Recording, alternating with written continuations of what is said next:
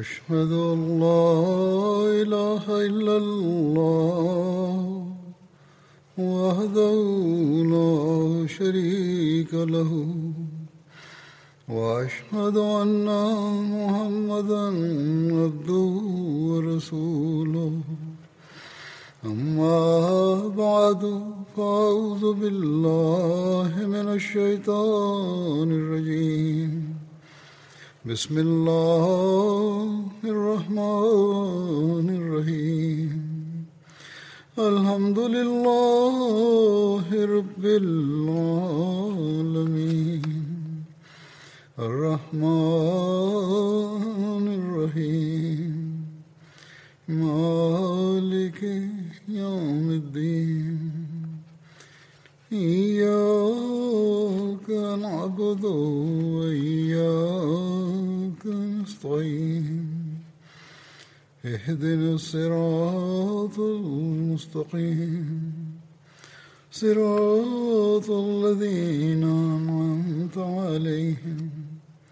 غير المغضوب عليهم ولا الضالين.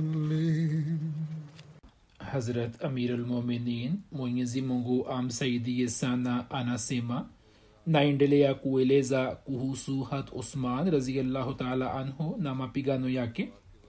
Kulikuwa na vita ya zaturika mtume mtukufu salallahu alaihi wasallam akifuatana na masahaba mia nne au sawa na riwaya moja mia saba alitoka ili kuyashambulia makabila ya banu salba na banu muharib ya ghatfan katika najad na akamteua hat usman kuwa amiri wa madina.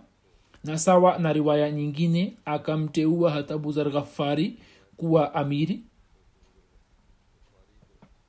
Mtume salallahu akafika eneo la nahal la najad ambalo linaitwa zaturika ambapo jeshi kubwa lilikuwa tayari kupambana na mtume salallahu wasalam makundi yote mawili yakaja ana kwa ana lakini vita haikutokea na watu wakaendelea kuhofiana wenyewe kwa wenyewe.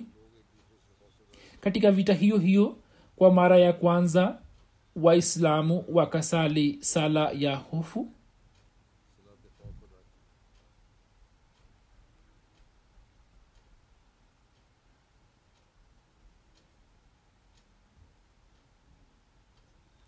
kuhusiana na jina la vita hii inasemekana kwamba hiyo inaitwa zaturika kwani katika vita hiyo masahaba walikuwa wameshona bendera zao na vipande vya vitambaa vilivyochanika chanika. Pia inasemwa kuwa kulikuwa na mti au mlima katika eneo lile ambao jina lake lilikuwa zaturika katika riwaya moja ya bukhari habari hii inapatikana kama hivi kwamba hata abu musa asheri anasimulia ya kwamba sisi tulitoka na mtume sawasalam katika vita moja nasi tulikuwa watu sita. Tulikuwa na ngamia mmoja tu ambaye tulikuwa tukimpanda kwa zamu miguu yetu ikapasuka.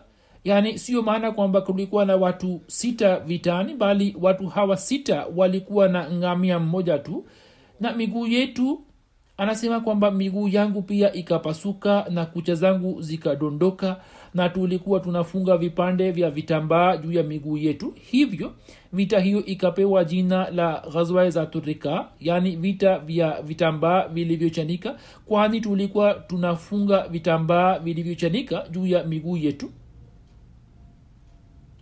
Kuna maelezo mengine nayoeleza pia ambayo ni sehemu yake ya kwamba sawa na vitabu vya historia na sera mapigano ya zaturika ilikuwa imetokea mwaka wa nne wa hijra ilhali imam bukhari amesema kwamba ilikuwa imetokea baada ya vita vya khaibar kwani hat abu musa ashari alikuwa ameshiriki katika vita hiyo na yeye alikuwa amesilimu baada ya vita vya khaibar hivyo tarehe ya vita hii iliyo sahihi zaidi ni mwaka wa saba wa hijra.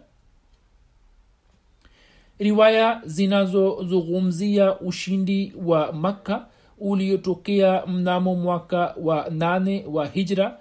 Kuna riwaya ndefu ya sunan nisai ambayo inaeleza maelezo ya watu ambao wakati wa ushindi wa maka mtume wasallam alikuwa ametoa hukumu ya kuuawa kwao.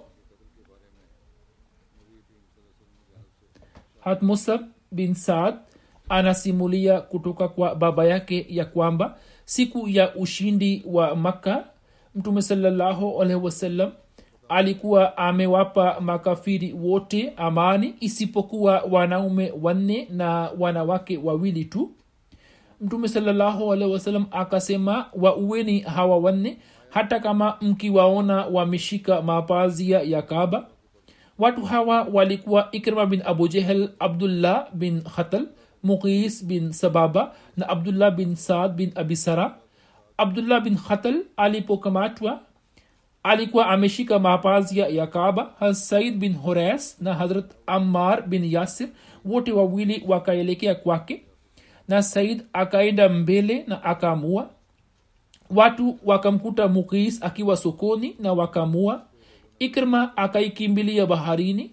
Wapanda safina wakakumbwa na tufani ya bahari. Hapo watu wa safina wakasema nyini mushike ikhilasi na ukweli kwani miungu yenu haitawasaidieni chochote. Ikrma akasema wallahi ikiwa kuna kitu kitakachoniokoa baharini basi ni ikhilasi na ukweli tu. Na hata barani pia ikhilasi na ukweli ndio utakaonisalimisha ewe allah na kuahidi ahadi imara ya kwamba ukinisalimisha na zoruba hii lazima nitamwendea muhammad saa salam na nitaweka mkono wangu juu ya mkono wake na bila shaka nitamkuta mwenye kusamehe na mkarimu kisha akarejea na akakubali islam kuhusiana na hilo riwaya iliyo maarufu zaidi ndiyo hii isemayo kwamba kabla hajapanda meli mkewe alikuwa amemwendea na kumfanya akubali wito wake na alikuwa amerudi naye.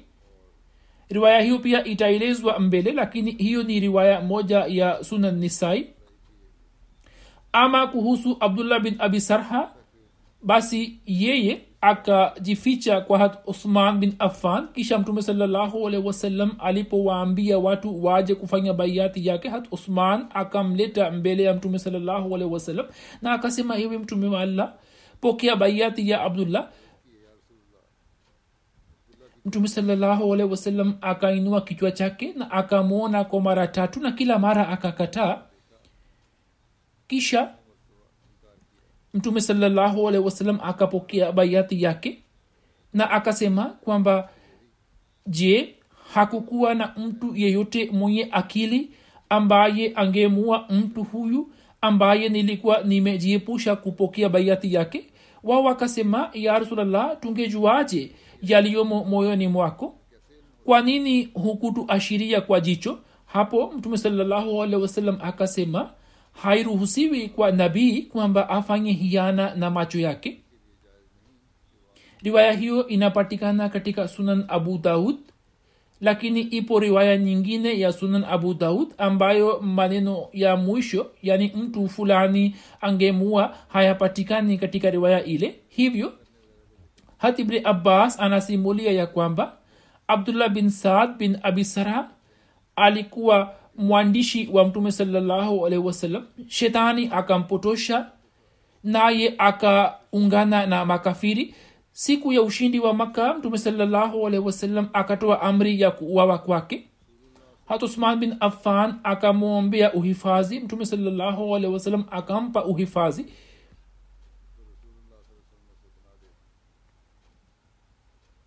khalifa mtukufu anasema kwamba kuhusiana na jambo hili la mtume saa salam ya kwamba mngemua na kwa nini hamkuua kuhusu jambo hilo kuna maelezo yanayoelezwa ya kwamba katika riwaya hii kauli ya mtume saa salam aliyowaambia masahaba zake kwamba pale nilipojiepusha kupokea baiati kwa nini hamkumua yanahitaji umakini kwani ikiwa mtume saa salam asingependa kupokea baiati yake na angependa kuendelea na hukumu ya kuuawa kwake basi angeweza kutoa amri ya kuumua mtume saa salam alikuwa mshindi na mkuu wa nchi na hata hukumu ya kuuawa kwake ilikuwa imetokana na uadilifu.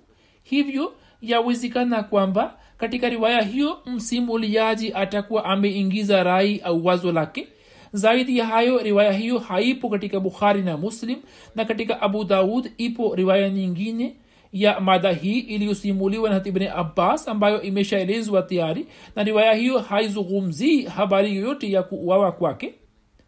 Musleh maud raziallahu taala anhu akitoa maelezo ya aya namba 15 ya suratulmuminun anaeleza tukio hili kama hivi kwamba kuna tukio la kihistoria linalotokana na aya hii ambalo ni muhimu kwamba nieleze hapa. Kulikuwa na mwandishi wa wahyi wa mtume salallahu alaihi ambaye jina lake lilikuwa abdullah bin abi sarha. Mtume salallahu salam alipokuwa akipokea wahyi alikuwa akimuita na kumwandikisha siku moja alikuwa anamwindikisha aya hizi. Mtume saa salam alipofikia aya ya thumma anshanahu khalqan akhar. Mwandishi huyu akatamka mara moja fatabarakallahu ahsanu lkhaliqin mtume salallahu alaihi wasallam akamwambia kwamba huo ni wahi hivyo uendike mtu huyo mwenye bahati mbaya hakufikiri kwamba kwa sababu ya aya zilizotangulia aya hiyo inapatikana yenyewe bali yeye akaelewa kwamba kama aya hiyo ilivyotoka kinywani mwangu na mtume amesema kwamba hiyo ni wahi vivyo hivyo mungu apishe mbali mtume ametunga mwenyewe qurani nzima. Hivyo ye akaritadhi na akaenda makka. Wakati wa ushindi wa makka watu ambao mtume salallahu alehi wasallam alikuwa amewatolea hukumu ya kuwaua mmoja wao alikuwa abdullah bin abi sarha. Lakini hat usman raziallahu anhu akampa uhifadhi naye kwa siku tatu akaendelea kujificha katika nyumba yake. Siku moja mtume saa salam alipokuwa anapokea bayati ya watu wa makka hat usman akaenda na abdullah bin abi sarha kwa mtume wasallam na akamwomba mtume salallahu salam kwamba apokee baiati yake. Mwanzoni mtume wasallam akajiepusha kidogo kisha akapokea baiati yake na hivyo yeye akakubali islam kwa mara ya tena. Riwaya iliyosimuliwa na sunan nisai tukio la kusilimu kwa ikrma bin abi, abu jehel ambalo limeelezwa katika vitabu vya sira. Maelezo yake yameendikwa tofauti kidogo kama nilivyokuwa nimesema hapo kabla kwamba ikrma bin abu jahal alitokana na watu ambao wakati wa ushindi wa maka mtume saa salam alikuwa ametoa amri ya kuwaua ikrma na baba yake walikuwa wanamuuzi mtume wasallam na walikuwa wanawatesa sana waislamu. Ikrma alipojua kwamba mtume saa ametoa amri ya kumua yeye akaikimbilia yemen mkewe akaenda nyuma yake ambaye alikuwa ameshakubali islam yeye akaenda kukutana na ikrima pwani ya bahari pale alipokuwa akiamua kupanda safina sawa na kauli moja mkewe akakutana na ikrima alipokuwa ameshapanda tayari kwenye safina. Ye akamzuia ikrma huku akisema kwamba ewe mwana wa baba yangu mdogo nimekujia kutoka kwa mtu ambaye ni mwenye kuunganisha katika watu na ni mwema na mwenye kuwatakia watu kheri zaidi katika watu wote. Usijiingize katika maangamizi kwani nimeshamwomba amani kwa ajili yako. Hivyo yeye akarejea na mkewe na akakubali islam na dini yake ikapendeza sana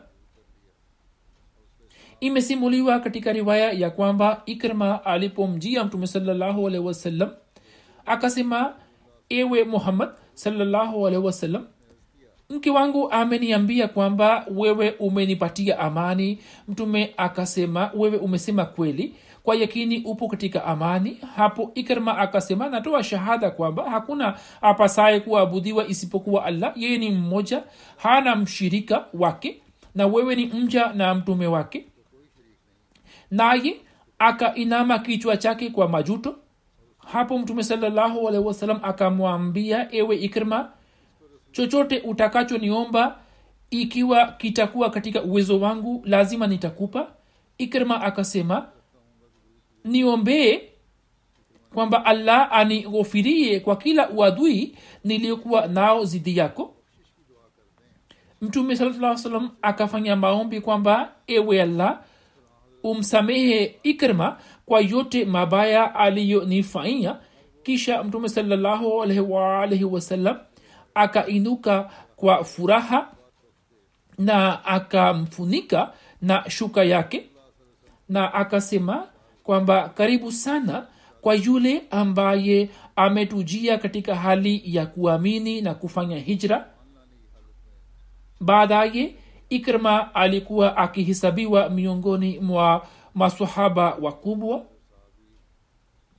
Kutokana na kuamini kwa ikrma bishara ile pia ikatimia ambayo mtume saa salam alikuwa amewaambia masahaba zake ya kwamba yeye akaona katika ruya ya kuwa yupo peponi humo mtume saa salam akaona fungu ya zabibu ambayo akaipenda sana. Mtume saa salam akauliza kwamba hiyo ni kwa ajili ya nani? Akaambiwa kwamba zabibu hizi ni kwa ajili ya abu jehel jambo hilo halikumfurahisha naye akapata wasiwasi na akasema hakuna awezaye kuingia peponi isipokuwa mumini tu. Sasa kivipi hiyo imekuwa kwa ajili ya abu jehel kisha ikrama bin abu jahal alipokubali islam mtume akamfurahia na akaeleza tabiri ya fungu hiyo kwamba muradi wake alikuwa ikrma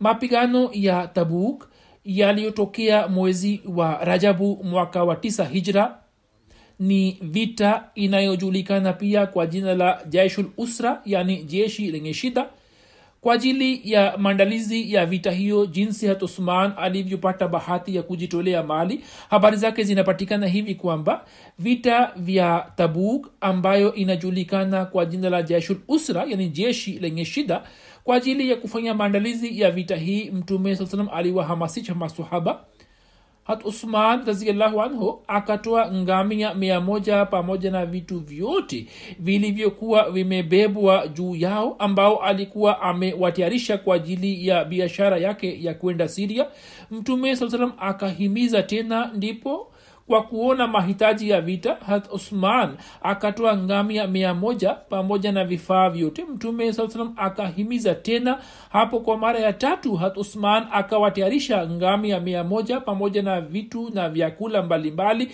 na akampatia mtume salallahu alehi mtume salallahu aliposhuka kutoka mimbari akasema ma ala usmana ma amila baada hazihi ma ala uthmana ma amila baada hazihi. Baada yake usman afanye lolote hataulizwa nalo. Baada yake usman afanye lolote iye hataulizwa. Pamoja na hayo hat uthman akatoa dhahabu okia mia mbili kwa mtume salallahu alehi wasallam.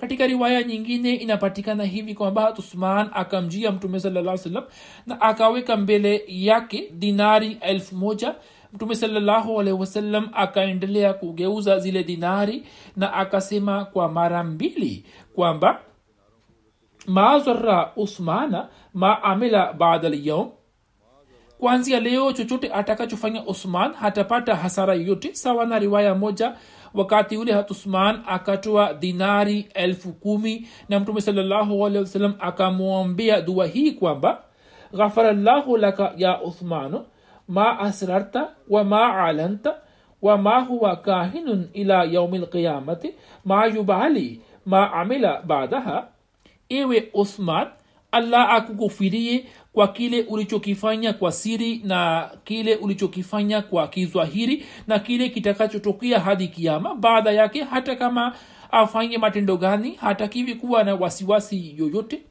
sawa na riwaya moja kwa ajili ya maandalizi ya vita hii akatoa ngamia elfu moja na farasi sabini. Sawa na riwaya nyingine wakati ule mtume saa salam akamwambia hat usman kwamba ewe usman mwenyezi mungu akusamehe yote uliyoyafanya kwa siri na kizwahiri na yote yatokayo hadi kiama baada ya matendo hayo hata kama afanye nini mwenyezi mungu hayajali. Sawa na riwaya moja mtume waalaihi wasallam akamwombia hat usman dua hii kwamba allahumma rsi an uthmana fi inni anhu raz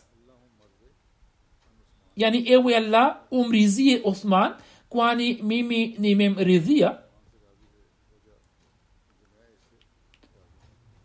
hamusleh maud raziallahu taala anhu anasema kwamba masahaba saa nyingine kwa kuuza vitu vya nyumba zao walitimiza matumizi ya vita bali twaona kwamba wakati mwingine wakauza mali zao zote na wakatumia hela ile juu ya wengine na wakawapatia mahitaji yao yote hivyo safari moja mtume salallahu alehi akatoka nje na akasema kwamba jeshi letu linakaribia kwenda katika safari fulani lakini waumini hawana kitu chochote. Je yupo miongoni mwenu ambaye anatumai kupata thawabu hatusman akisikia habari hiyo akainuka na akatoa mali yake na kumpatia mtume wasallam kwa ajili ya matumizi ya waislam mtume saa salam alipoona akasema kwamba osman amenunua pepo. Vivyo hivyo safari moja kisima kimoja kilikuwa kinauzwa kwa kuwa katika siku zile waislamu walikuwa na shida kubwa ya maji. Hivyo wakati ule mtume akasema je yupo anayetamani kupata sawabu hat usman akasema ewe mtume wa allah nipo niko tayari. Hivyo akakinunua na kukitoa wakfu kwa ajili ya waislam mtume salallahu wasallam akasema tena kwamba usman amenunua pepo. Vivyo hivyo katika siku nyingine mtume saa salam akasema maneno hayo kuhusu hat usman ilmuradi zimetokea nyakati tatu ambapo mtume saa salam akasema kuhusu hat usman kwamba yeye ameinunua pepo. Hamusleh maud anasema mtume salallahu alaihi wasallam amesema mara kwa mara kuhusu atusman ya kwamba yeye amenunua pepo naye ni mtu wa peponi. Na safari moja wakati wa suluhu ya hudhabia mtume saa salam alipopokea baiati kutoka kwa waislamu na wakati ule hatusman raziallahu hakuwepo mtume salallahu wasalam akaweka mkono wake juu ya mkono wake mwingine na akasema kwamba huu ni mkono wa usman mimi kwa niaba yake naweka mkono wangu juu ya mkono wangu. Hivyo mtume saa salam akaufanya mkono wake kama ni mkono wa hat usman. Na kisha safari moja mtume akasema ewe osman mwenyezi mungu atakuvisha joho moja. Wanafiki watakutaka uvue kanzu hiyo lakini wewe usivue kamwe. Hat musleh maud raziallahu anhu anasema ya kwamba sasa muhammad salllahu alehi wasallam anamwambia hat usman kwamba usivue joho hiyo na yote atakaye kutaka kuivua joho hii basi yeye atakuwa mnafiki. Hiyo inaonyesha kwamba wapinzani wake walikuwa wanafiki kwani mtume saa salam alikuwa ameshatoa habari yao hada khalifatulmasih thalis rahimullahu taala akieleza habari za kujitolea kwa hat usman anasema kwamba kulikuwa na dharura ya kivita. Mtume saa akawaambia masahaba watukufu kuhusu mahitaji yake na akawahamasisha kujitolea mali matokeo yake yakawa hivi kwamba hat abubakar sidik raziallahu anhu akaja na mali yake yote. Hat umar raziallahu anhu akaleta nusu ya mali yake. Hat usman raziallahu anhu akasema kwamba ombi langu likubaliwe kwamba nitatoa matumizi yote ya masahaba elfu kumi na pamoja na hayo akatoa ngamia elfu moja na farasi sabini. Katika zama za hat abubakar hat usman alitoa huduma gani na akawa na nafasi na daraja gani? Hat abubakar alikuwa anampa heshima gani?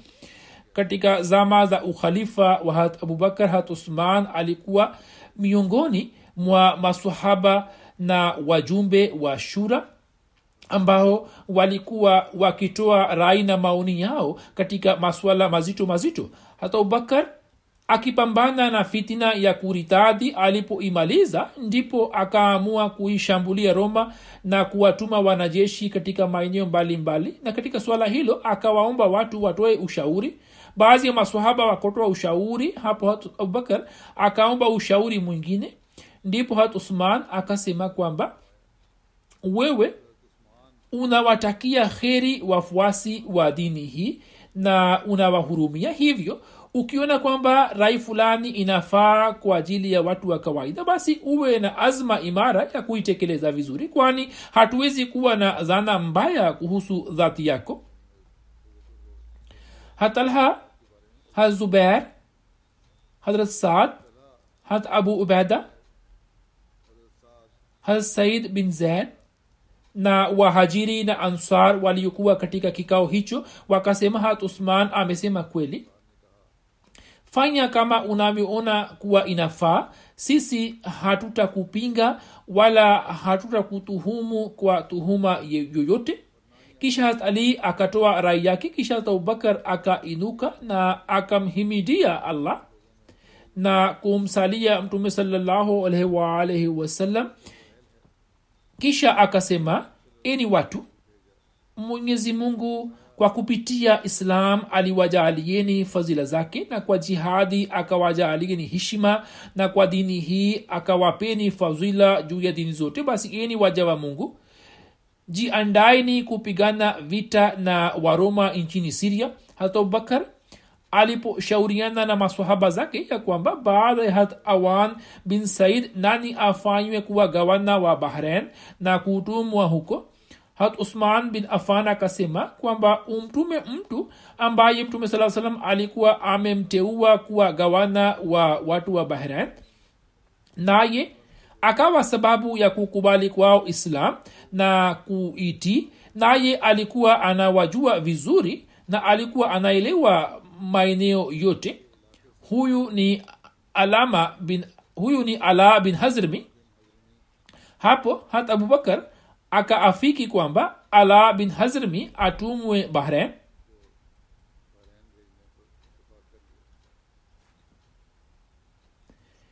Imesimuliwa na hat ibni abbas ya kwamba katika zama za ukhalifa wa hata abubakar safari moja mvua haikunyesha watu wakaja kwa hata abubakar na wakasema kwamba mbingu hainyeshi mvua na ardhi imekumbwa na ukame.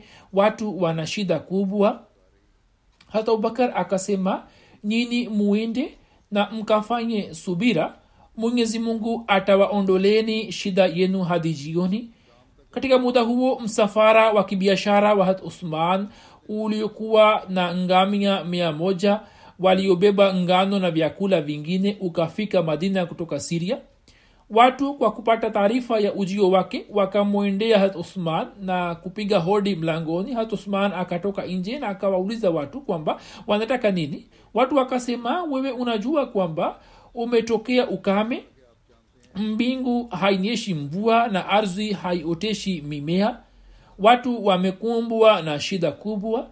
Twajua kwamba vyakula unavyo hivyo utuuzie ili tuwafikishie maskini na mafukara.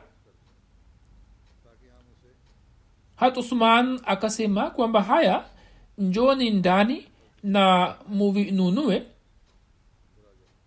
matajiri wakaingia nyumbani kwake na wakayakuta mazao yapo katika nyumba yake hat usman akawauliza matajiri kwamba kiasi gani mtanipatia kama faida ya bidhaa zangu?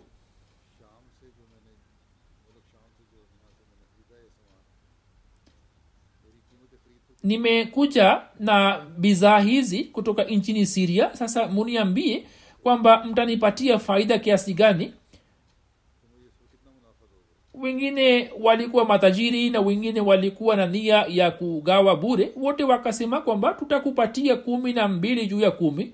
Yaani kama bei yake ni dirhamu kumi sisi tutakupa kumi na mbili. Hata usman akasema yupo anayenipatia zaidi yake. Wao wakasema haya basi tutakupa kumi na tano juu ya kumi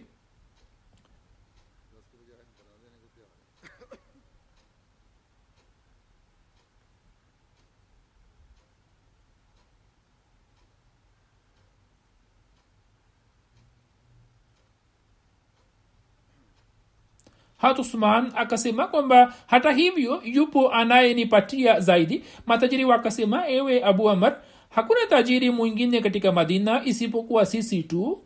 Sasa ni nani ambaye anakupa zaidi? Hatusman akasema kwamba mwenyezi mungu ananipatia mara kumi zaidi juu ya dirhamu moja. Je mnaweza kunipatia zaidi yake wao wakasema hapana hatuwezi kukupa zaidi yake. Hapo usman akasema basi mimi nikimfanya mungu kuwa shahidi natoa sadaka ya mazao haya yote kwa mafukara wa waislamu yaani yote haya nawapatia maskini bure tu na sichukui bei yoyote. Hatibni abbas anasema ya kwamba siku ile ambapo mazao haya yakagawanywa baina ya waislamu na yakatolewa kama sadaka usiku ule nikamwona mtume saa salam katika ndoto. Mtume saa salam amempanda farasi asiye wa uharabuni ambaye ni mnene sana. Mtume saa salam amevaa kanzu ya nuru na viatu vyake pia ni vya nuru na ameshika fimbo ya nuru mkononi mwake na ana haraka. Mimi nikasema ya rasulllah mimi natamani sana kukuona na kuongea nawe. Wewe unakwenda wapi haraka haraka? Mtume sawasalam akasema kwamba ewe ibni abbas uthman ametoa sadaka na mwenyezi mungu amekubali sadaka yake na ameandaa harusi yake peponi na sisi tumealikwa katika harusi yake kuhusiana na nafasi na daraja ya hat usman aliyokuwa nayo katika zama za ukhalifa wa hat omar. Nitaeleza mambo machache. Hat omar alipochaguliwa kuwa khalifa yeye akashauriana na masahaba wakubwa kuhusu posho yake. Kutoka baitulmal hat usman akasema kwamba ule na uwalishe wewe utimize mahitaji yako na pia utimize mahitaji ya watu wengine na hakuna haja ya kuweka posho maalum. Islam ilipopata maendeleo na mali ikawa nyingi had umar akawakusanya baadhi ya masahaba ili ashauriane nao kuhusu matumizi ya mali hiyo.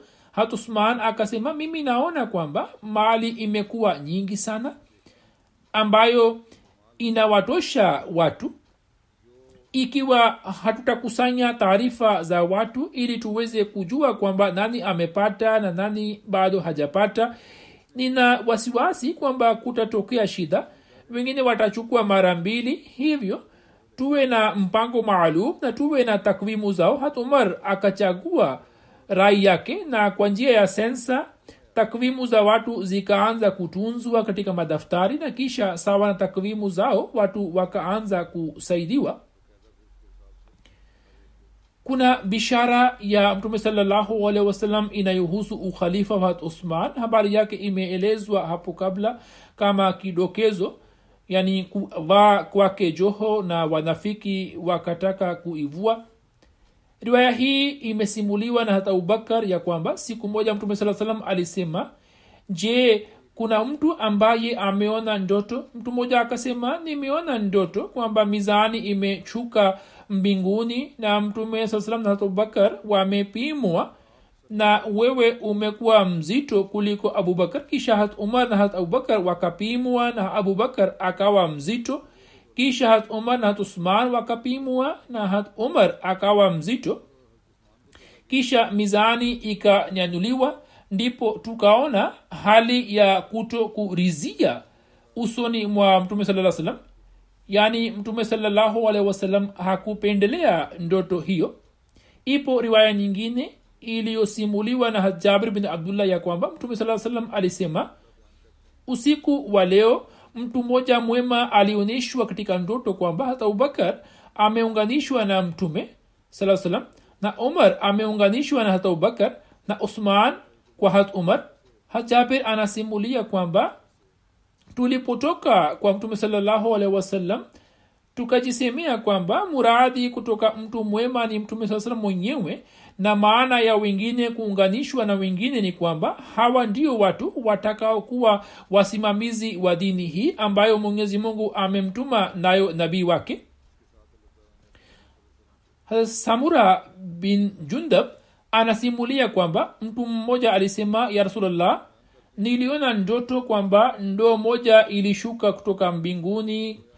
Kwanza akaja abubakar na akashika mbao zake na akanywa kidogo kutoka ndoo ile. Kisha akaja omar naye akashika mbao zake na akanywa vizuri hadi akashiba. Kisha akaja usman na akashika mbao zake na akanywa vizuri. Kisha akaja hat ali na akashika mbao zake na ndoo ile ikatikisika na kiasi kikadondoka juu yake. Hiyo pia ilikuwa ishara ya utaratibu wa ukhalifa na zama za hat ali kwa kuwa zilikuwa zimekumbwa na matatizo hivyo hiyo ilikuwa na ishara kwamba yeye hakupata nafasi nzuri ya kunywa kutoka ndoo ile. Majlisi shura iliyokuwa imeundwa kwa ajili ya uchaguzi wa ukhalifa wa had uthman raziallahu anhu. Kuhusiana na jambo hilo hadrat miswar bin mahrama anasimulia kwamba had umar bin khatab aliposhambuliwa na afya yake bado ilikuwa njema kiasi. Alikuwa anaombwa mara kwa mara kwamba amteue yeyote kuwa khalifa lakini yeye alikuwa akikataa. Siku moja akaja jukwani na akasema maneno machache na akasema kwamba ikiwa ni kifa basi swala lenu litakuwa kwa watu hawa sita ambao wakamwacha mtume saa salam hali mtume alikuwa amewarizia ali bin abu talib na mfano wake hazubair bin awam abdurahman bin auf na mfano wake uthman bin affan talha bin ubaidullah na mfano wake saad bin malik kisha akasema ala na waamuruni nyote kushika uchamungu wa allah na kuzingatia uadilifu katika kutoa hukumu abu jafar anasimulia kwamba hat umar bin khatab kwa ajili ya uchaguzi wa ukhalifa akawaambia wajumbe wa kamati ya shura ya kuwa katika swala lenu mushauriane wenyewe kwa wenyewe kisha ikatokea kwamba kila upande kura zimekuwa mbili mbili basi mushauriane tena na ikiwa zitakuwa kura nne na mbili basi achaguliwe yule aliyezidi katika kura zaya bin aslam anasimulia kutoka kwa baba yake kwamba hat umar akasema ikiwa kamati ikigawanika katika watu watatu watatu basi kundi ambalo hat abdurahman bin auf ataungana nalo muwasikie watu wa upande ule na kuwatii. Abdurahman bin said anasimulia ya kwamba hat umar alipoumia akasema kwamba suhab atawasalisheni kwa siku tatu yani akamteua suhab kuwa imamu wa sala kisha akasema kwamba katika swala lenu la ukhalifa mushauriane na swala hilo lipo kwa watu hawa sita kisha baada yake mwenye kuwapinga nyinyi basi auawe.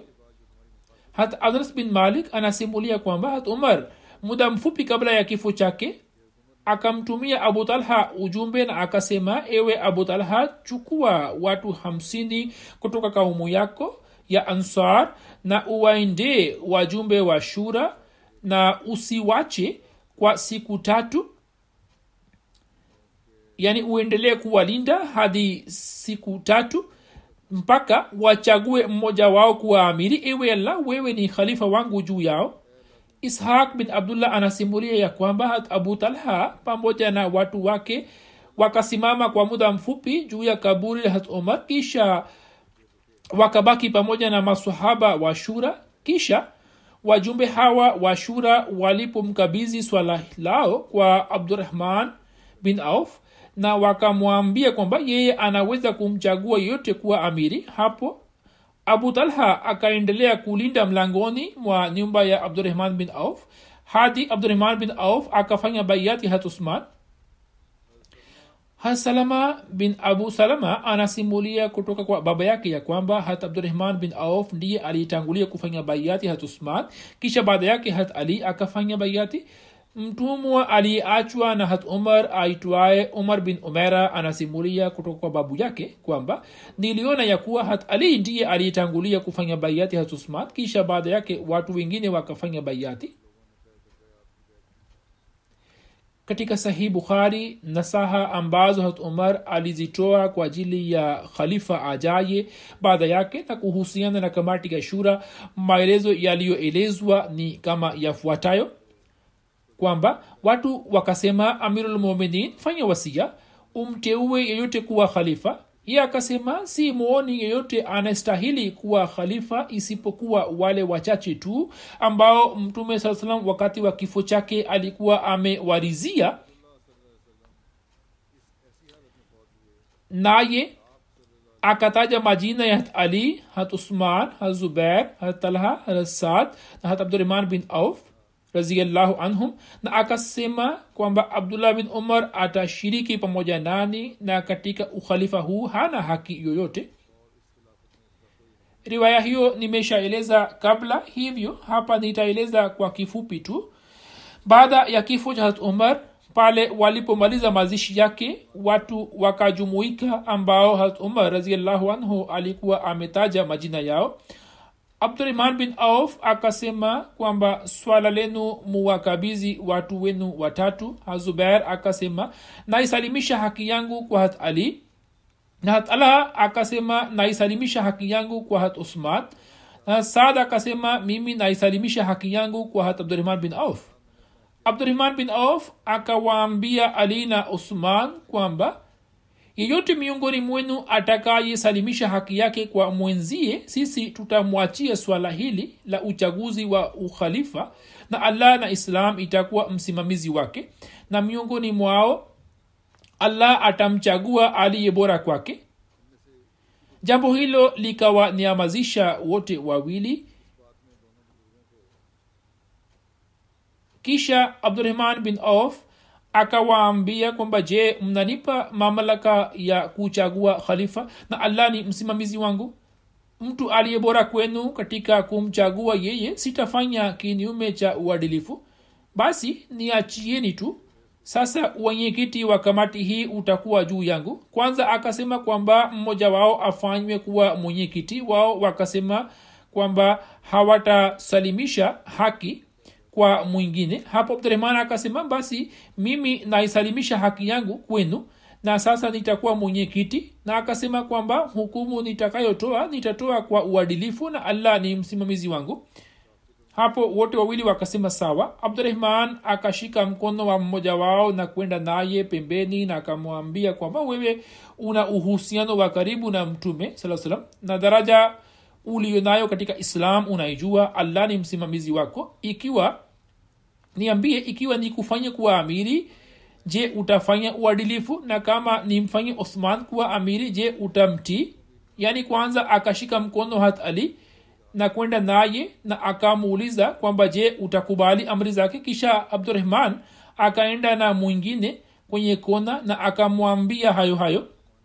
Alipochukua ahadi imara akawaambia akamwambia hat usman kwamba lete mkono wako na akafanya baiati yake na hat ali pia akafanya baiati yake na watu wa nyumbani wakaingia ndani nao pia wakafanya baiati yake. Hamusleh maud raziallahu taala anhu akieleza habari za kifo cha hat umar na kuchaguliwa kwa hat usman kuwa khalifa anasema hat umar alipoumia na akahisi kwamba kifo chake kimekaribia akafanya wasia kuhusu watu sita kwamba wamchague mmoja wao kuwa khalifa watu hawa walikuwa ni hat usman hat ali hat abdurahman bin auf hat saad bin waqas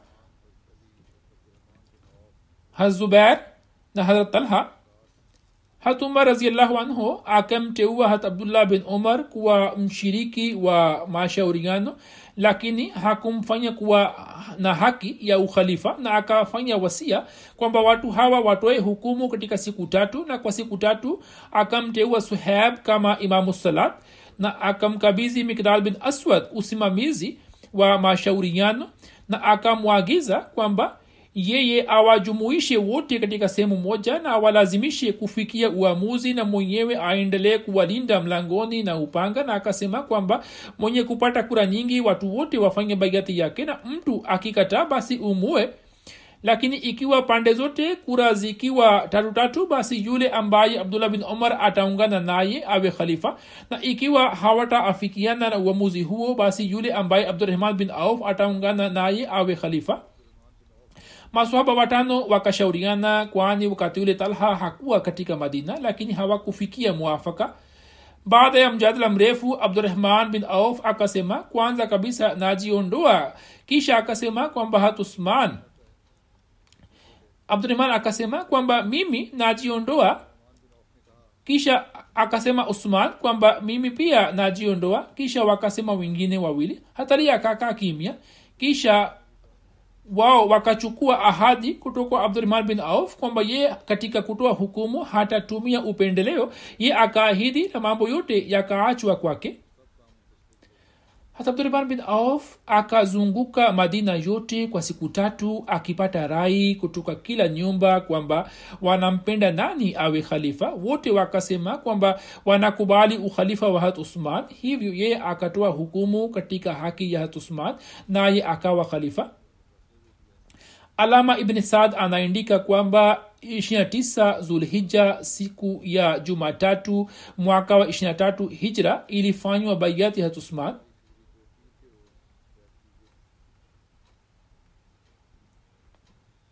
nazal bin sabra anasema kwamba hatusman alipochaguliwa kuwa khalifa hata abdullah bin masud akasema kwamba sisi tumemchagua mtu aliye bora kabisa katika watu waliobaki na katika uchaguzi huo hatujafanya kosa lolote. Hatusman baada ya kuchaguliwa kuwa khalifa alipotoa hutuba ya kwanza ipo riwaya moja kwamba ismail bin ibrahim bin abdurahman bin abdullah bin abu rabia makhzumi anasimulia kutoka kwa baba yake kwamba tulipofanya baiati hatusman hatusman akaja nje katika watu na akawahutubia. Katika hutuba yake baada ya kumhimidia allah akasema kwamba ini watu mwanzo huwa mgumu mwanzo huwa mgumu tu baada ya leo zitakuja siku zingine. Ikiwa nikiwa hai inshallah nitaweza kutoa hutuba mbele yenu. Leo natoa hutuba fupi tu. Kisha akasema kwamba nitatoa hutuba katika siku zijazo. Kisha akasema kwamba mimi si mhaziri lakini mwenyezi mungu atanifundisha njia za kutoa hutuba badr bin uthman anasimulia kutoka kwa amu yake kwamba wajumbe wa shura walipofanya baiati hat usman yeye akaja nje hali akawa na huzuni kubwa kuliko vote kisha akapanda mimbari ya mtume salallahu alehi akawahutubia watu. Ye akamhimidia allah na akamsalia mtume salallahu alehi kisha akasema kwamba kwa yakini mpo katika nyumba ambayo siku moja mtaiacha yani dunia hii na nyini mmefikia sehemu za mwisho za umri. Hivyo fanyeni matendo mema kadiri muwezavyo kabla ya mauti kuwafikieni kwa yakini mmezingirwa na mauti na adui huyo yuko tayari kuwashambulieni asubuhi au jioni. Ala kwa yakini dunia imepambwa na hila na udanganyifu basi dunia isiwadanganyeni. Na kuhusu allah shetani aliye mdanganyifu mkubwa asiwadanganyeni. Mupate somo kwa kuona hali ya watu wapitao na kisha fanyeni juhudi kweli kweli na msighafilike kwani mwenyezi mungu hajaghafilika nani wako wapi watu wa dunia na ndugu zake ambao wakapasua ardhi na wakaistawisha na kwa muda mrefu wakaendelea kupata faida zake. Je ardhi ile haikuwafukuza? Basi msiangukie dunia hii na ombeni akhira kwani mwenyezi mungu akitoa mfano ombeni akhira kwani mwenyezi mungu akitoa mfano wa akhira na kitu kile kilicho bora amesema wazrib lahum واضرب لهم مثل الحياة الدنيا. كماء أنزلناه من السماء فاختلط به نبات الأرض فأصبح هشيما تزروه الرياح.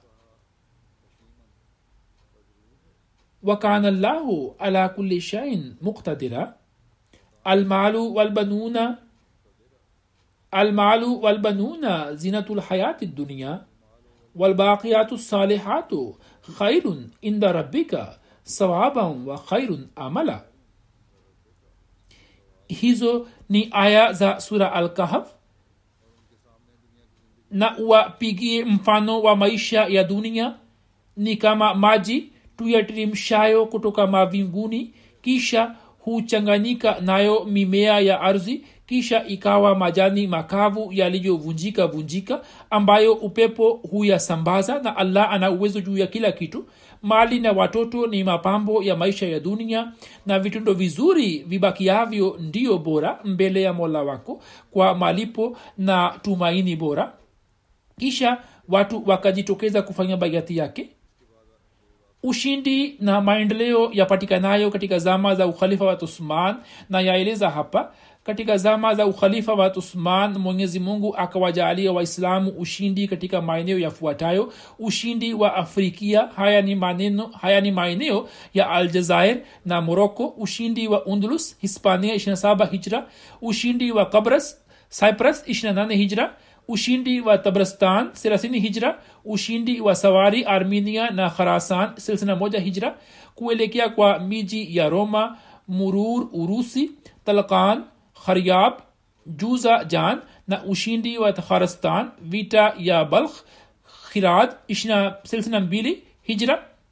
Pia inasemwa kuwa katika zama za usman islam ilikuwa imefikia india.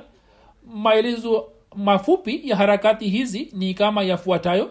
27 hijra hat usman akamkabizi hat abdullah bin abi sarha jeshi la elfu kumi na akamtuma kuelekea afrikia. Maana ya afrikia ni maeneo ya moroko na aljazair.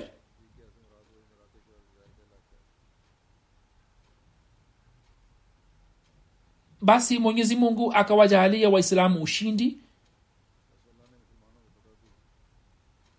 Undulus hispania 27 hijra hat usman akawa amuru abdullah bin nafe bin husein fahri na abdullah bin nafe bin abdi qais fahri kwamba watoke afrikia na kuelekea undulus. Basi wakaelekea undulus na allah akawajalia waislamu ushindi. Ushindi wa kabras 28 hijra ni kauli ya abu mehsher kwamba kabras ikatekwa katika hijra silsina tatu sawa na rawi ya wengine vita ya kabras ikapiganwa mwaka wa 27 hijra.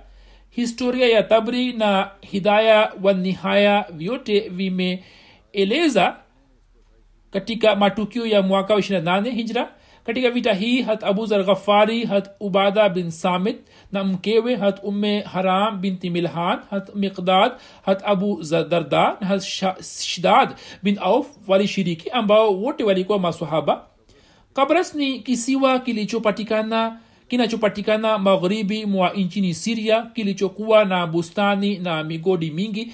Katika zama za hat usman kwa ruksa na amri yake ikatekwa kwa mkono wa amir muavia katika vita hii hat umme haram binti milhan pia akashiriki ambaye mtume alikuwa amempatia habari ya kuuawa shahidi wakati wa kurejea kutoka vita hiyo akaletewa kipando ye akapanda juu yake lakini akaanguka chini na mfupa wa shingo yake ukavunjika ambao ukamsababisha apate kifo cha kishahidi. Habari hizi bado zinaendelea inshallah nitazieleza katika siku za usoni. Leo pia nataka kuwaelekeza wanajumuia kufanya maombi. Muendelee kuwaombea wanajumuia wa pakistan. Allah awarahisishie awajalie wafanye maombi awajalie waweze kujirekebisha na wazidi katika mahusiano na allah na mwenyezi mungu azifanye siku hizi zenye giza totoro zibadilike katika mwanga na nuru. Nasi pia tuweze kuwaona wanajumuiya wa huko wakitekeleza wajibu wao kwa uhuru na amani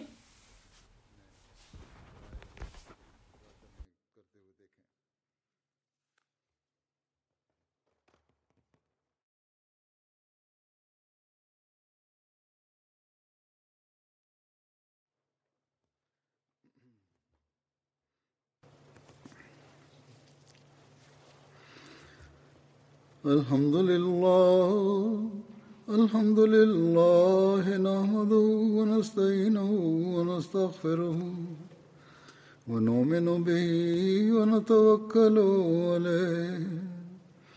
ونعوذ بالله من شرور أنفسنا ومن سيئات أعمالنا. من يهده الله فلا مضل له ومن يضلله فلا هادي له. ونشهد أن لا إله إلا الله ونشهد أن محمدا عبده ورسوله.